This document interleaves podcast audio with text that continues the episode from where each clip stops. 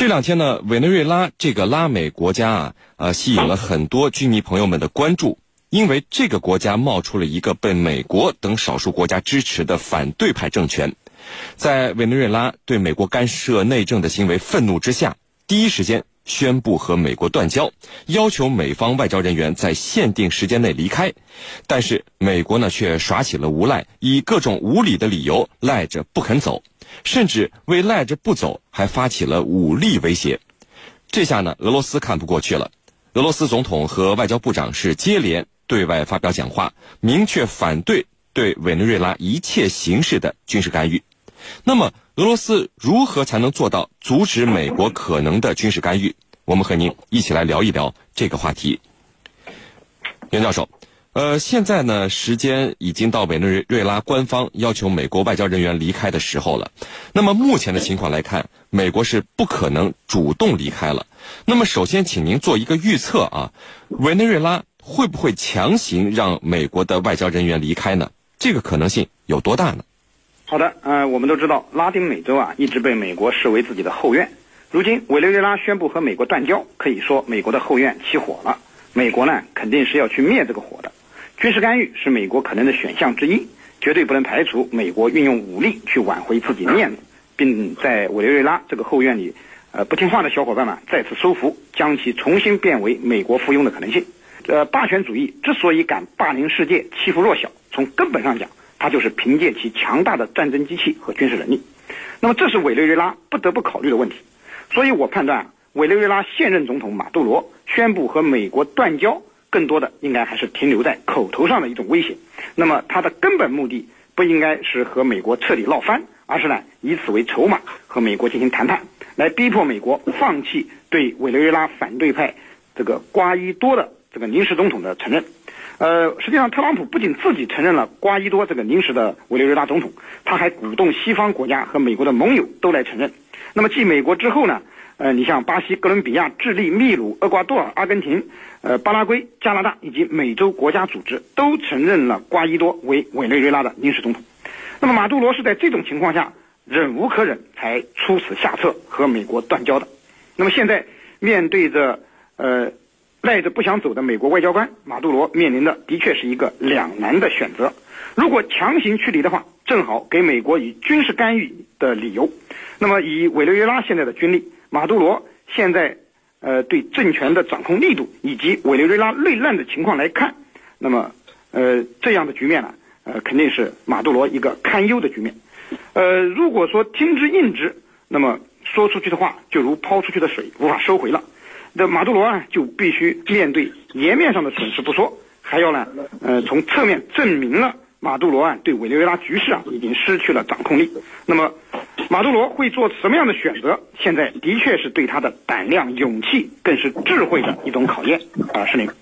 好的，那么程教授啊，俄罗斯对于美国的无赖行为以及可能发起的军事干预，直接做出了回应，警告美国不要再有进一步的举动。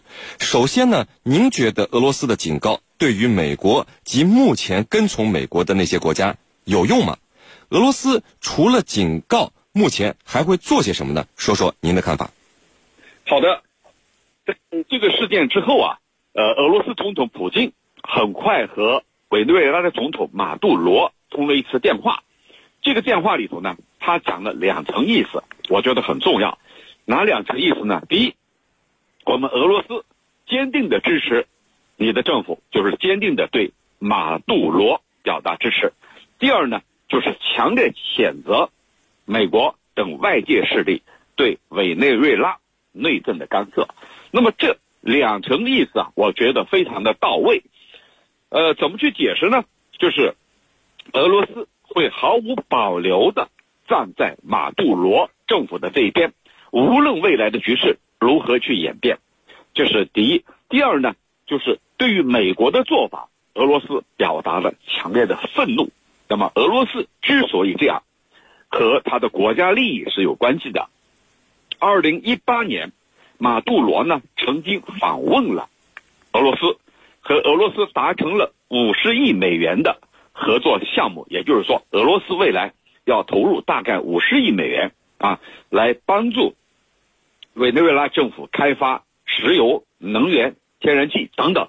那么也就是说，我们设想一下，假如马杜罗政府被推翻，俄罗斯所投入的这些钱，当然并没有全部到位，那么极有可能呢，付诸东流。所以，普京坚定的对马杜罗表达支持，是出于他的国家利益的考虑。那么，还有一个因素就是，假如美国成功的扶持了一个亲美的政府，那么对俄罗斯来说也是一个重大的损失。毕竟呢，在这个地方有一个反美的政府的存存在，对俄罗斯来说呢，也可以缓解自身所面临的压力。所以从这几个层面来讲啊，普京这次跟马杜罗的通话的意图是很明显的。那么除了这些以外，俄罗斯还有没有其他的手段？来介入这个事情呢？我觉得啊，除了在舆论上表达支持，在这个立场上表达对马杜罗毫无保留的这种支持，以及对美国的谴责之外呢，目前俄罗斯呢还没有更多的手段。那么，其实这个里头呢，我认为也是一种。这个很有力的支撑，对马杜罗政府来说，毕竟有一个联合国安理会常任理事国公开来力挺自己，而且呢谴责对手，我觉得这就是一个很大的支持，至少对马杜罗政府来说也是一个非常大的安慰。还有一点我们要注意到，法国跟德国这两个在欧洲举足轻重的国家，他们并没有追随美国承认这个地瓜因。啊，承认他这个马杜罗的对手，而是在观望当中。我觉得这个呢，也让马杜罗呢，这个有一个喘息之机，就是毕竟没有那么多的国家跟着美国一起压倒性的去支持反对派。我觉得这跟俄罗斯的作用也是密不可分的。毕竟呢，法国跟德国他们都跟俄罗斯同处欧洲的板块之内，都希望跟俄罗斯保持关系。保持一种合作性的关系。那么，既然俄罗斯公开表态了，那么法国和德国目前并没有承认反对派。我觉得这就是对马杜罗政府一个最大的支持。主持人，好的。那么，这个袁教授啊，呃，我们来看到就是。面对美国可能的军事干预，现在委内瑞拉可寻找、可依靠的外援是不是只有俄罗斯了？还有没有其他国家在委内瑞拉面对军事侵略的时候可能会派兵支援呢？对此，您的判断是什么？好的，嗯，刚才陈教授也给大家介绍了，实际上目前委内瑞拉的坚定的支持者啊本身就不多。那么马杜罗宣布和美国断交之后，明确公开支持委内瑞拉的也只有俄罗斯一家。那么呃，明确表态。依然支持马杜罗政权的，呃，而不承认瓜伊多临时总统这个位置的，呃，实际上也只有墨西哥、呃，玻利维亚、古巴。那么，所以这样看呢，如果美国军事干预，委内瑞拉很可能没有任何国家为委内瑞拉提供呃直接的军事援助，即便是俄罗斯，呃，可能更多的也只是口头上的支持，充其量也就是援助一些武器装备，绝不可能像支持叙利亚那样出钱出枪还出兵，全方位的去支持，呃。这个委内瑞拉，那么，呃，为什么这样说呢？呃，我觉得有以下几个方面的原因。首先啊，委内瑞拉并非俄罗斯关注的关键性战略地带。那么，俄罗斯希望委内瑞拉呃存在反美政权是不错的，但是呢，要俄罗斯在委内瑞拉下血本，可能还达不到这个战略地位。那么，委内瑞拉的在俄罗斯的地缘战略地位上呢，和乌克兰、格鲁吉亚、叙利亚实际上并不在一个水平线水平线上。那么俄罗斯不可能为他呃卖命下血本。其次呢，就是俄罗斯实际上也是有心无力。那么即便是前苏联时期，我们知道俄罗斯人都无力和美国在拉美一争高下。那么今日的俄罗斯，无论是经济实力、军事实力，都无法支撑他在委内瑞拉和美国进行一场全面的对抗。特别是当前叙利亚的局势，那么乌克兰的内战牵扯了俄罗斯大量的战略资源，俄罗斯根本无力再在拉美地区开的开辟一个新的反美战场。第三呢，就是远水解不了近渴。由于远隔千山万水，俄罗斯的援助啊，其实很难及时到达。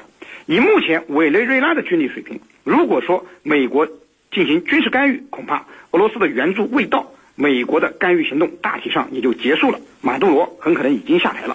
那么大家可能还记得去年，呃，马杜罗进行阅兵的时候发生了无人机袭击事件，委内瑞拉军队的这种反应的确让人对他的战斗力堪忧。那么所以说啊，现在在内忧外困下，这个马杜罗的确处境是非常艰难的啊。石林，好的，那么呃，陈教授啊，现在我们看到很多的军迷朋友们都关心俄罗斯会不会像当年支援叙利亚那样支援委内瑞拉。目前的俄罗斯还有没有这个能力？会不会支援，取决于什么呢？好的，俄罗斯会不会再像这个像叙利亚出兵那样来支持马杜罗政府呢？我觉得可能性不大。主要原因有以下几个：第一呢，就是对俄罗斯来说，如果要出兵委内瑞拉，路途是非常遥远的，要横跨太平洋。那么，如果是这样的一个做法的话，对俄罗斯来说是非常不利的，因为你要长途跋涉。到这样一个地形各方面条件都不熟悉的国度去执行军事任务，那么它的难度可想而知。所以从这个方面来讲，可能性是不大的。第二个原因呢，就是委内瑞拉，它所处的地理环境，我们都知道，向来被美国视为是后院。刚才袁老师也讲到了，既然是后院，那么你俄罗斯出兵的话，你得要权衡一下，你跑到别人的后院里去。那么美国会怎么想？会有哪些举动？这的确会让俄罗斯呢三思而后行。咱们还记得最著名的古巴导弹危机吗？那么就是在当年一九六二年，美苏之间展开的一场博弈，就是认为美国觉得你把导弹都部署到我的后院里，你要是不拿掉，我就进行核打击。所以通过这样的威慑。迫使俄罗斯就范。那么现在，在当今美国重新冷战开始抬头的背景下，这样的可能性是非常大的。那么俄罗斯必然会考虑，这是美国的后院，是美国的势力范围，我有没有必要把军队派出去？如果我派出军队以后，美国会怎么做？那这都是俄罗斯要充分评估和掂量的。第三个因素呢，就是从目前来看。俄罗斯呢实力不济，因为它有一部分兵力已经分布在叙利亚，那么还要面对北约和美国东扩的影响。这些年来，俄乌危机，俄罗斯跟乌克兰，还有呢在欧洲原东欧国家部署导弹、部署军队，这些都对俄罗斯构成的压力。那么，如果他在这种背景下，还能够腾出手把兵力部署到委内瑞拉，我觉得是不可想象的。也就是说，俄罗斯的实力还没有强大到这般地步。因此呢，在各种各样的因象、也各种各样的因素的作用之下，俄罗斯很有可能这个不会出兵，而是呢，这个在舆论上、在道义上、在多种途径上、经济上各方面对马杜罗政府。进行支持，同时呢，也会会同其他的国家，共同来确保马杜罗政权的合法性。那么，会同哪些国家呢？就是刚才我提到的法国跟德国这些欧洲国家，加上咱们中国，我们都是安理会的常任理事国。那么，如果说在安理会内部，美国很快要提出议案啊草案进行表决。要对马杜罗政府进行制裁和谴责等等，那么中俄之间还有法国，肯定会确保一个基本的公平和正义，所以这是俄罗斯能够做的。主持人，好的，非常感谢我们的两位军事评论员为我们带来的精彩解读，谢谢两位。